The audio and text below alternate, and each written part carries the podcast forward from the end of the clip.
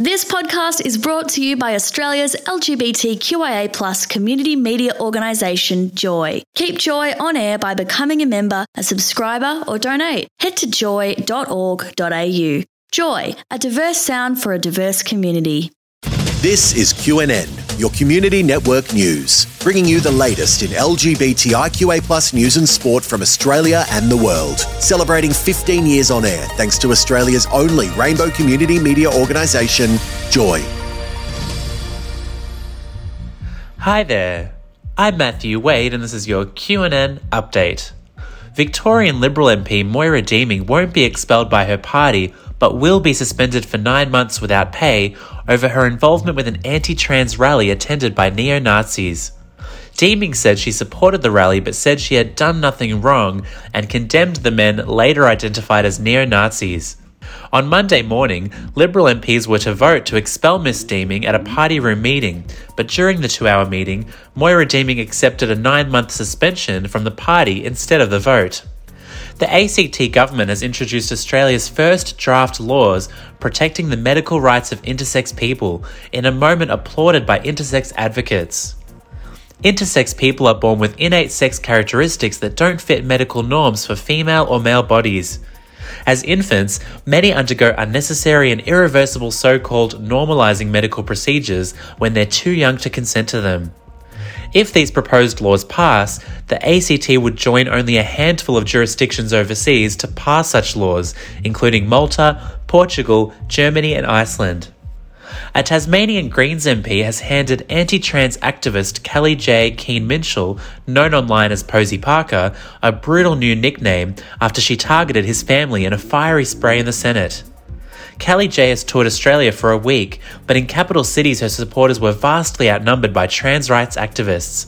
During a speech in Parliament, Tasmanian Senator Nick McKim said, We need to call Posie and her ilk what they actually are that is, trans exclusionary right wing dropkicks, or turds.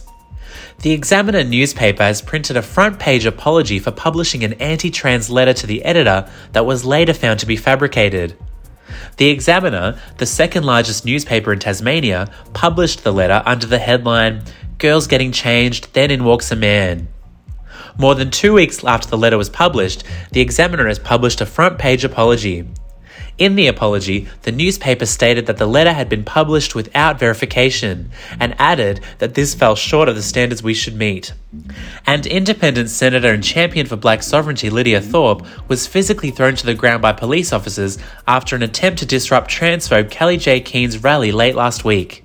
British transphobe Kellie-Jay Keen had reached the final stop of her Let Women Speak tour after a week of peddling vitriolic bigotry and hate all across Australia. However, when Senator Lydia Thorpe approached the microphone to intervene, police officers were quickly, forcefully, to dragging the senator to the ground. That was your news update. Now to Jacqueline with your sport report. World Athletics has banned transgender women from competing in female track and field events. In a statement released last week, World Athletics President Sebastian Coe says the council has agreed to exclude male or female transgender athletes who have been through male puberty from female world ranking competitions from March 31 this year. LGBTQ plus rights organisation Stonewall responded saying there are no trans women competing at an international level. Pride in Sport member New South Wales Rugby League dedicated the month of March to inclusion activities, culminating in an inclusion gala day at the New South Wales Rugby Centre of Excellence. The day was supported by Sky Blues coach Kylie Hilder, True Blue Craig Wing, and New South Wales and Australian Wheelchair Rugby League player Liam Luff. New South Wales Rugby League Chief Executive David Trodden says the league's vision is to be a game for all.